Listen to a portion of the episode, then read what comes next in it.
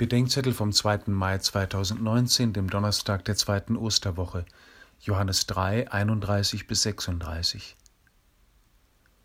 Am Ende des heutigen Evangeliums ist von denen die Rede, die dem Sohn nicht gehorchen und deshalb das Leben nicht sehen.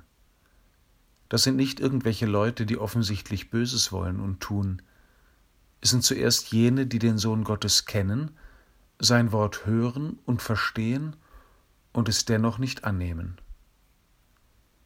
Denn es gibt auch einen scheinbar frommen Ungehorsam. Das Johannesevangelium spricht sowohl von der Hoheit Jesu Christi, der von oben kommt und über allen steht, als auch von seiner Erniedrigung in unser Menschsein hinein und bis in die Gottesferne am Kreuz. Es kann sein, dass jemand beides anerkennt, Hoheit und Erniedrigung, und sich trotzdem vor der Menschwerdung Gottes in Sicherheit bringt. Entweder indem er die Hoheit so weit von sich wähnt und hält, dass sie nicht nur Gott für uns, sondern uns für Gott unerreichbar macht. Oder indem er die Erniedrigung Jesu derart extremiert, dass sie wiederum dem eigenen Leben nichts mehr zu sagen hat.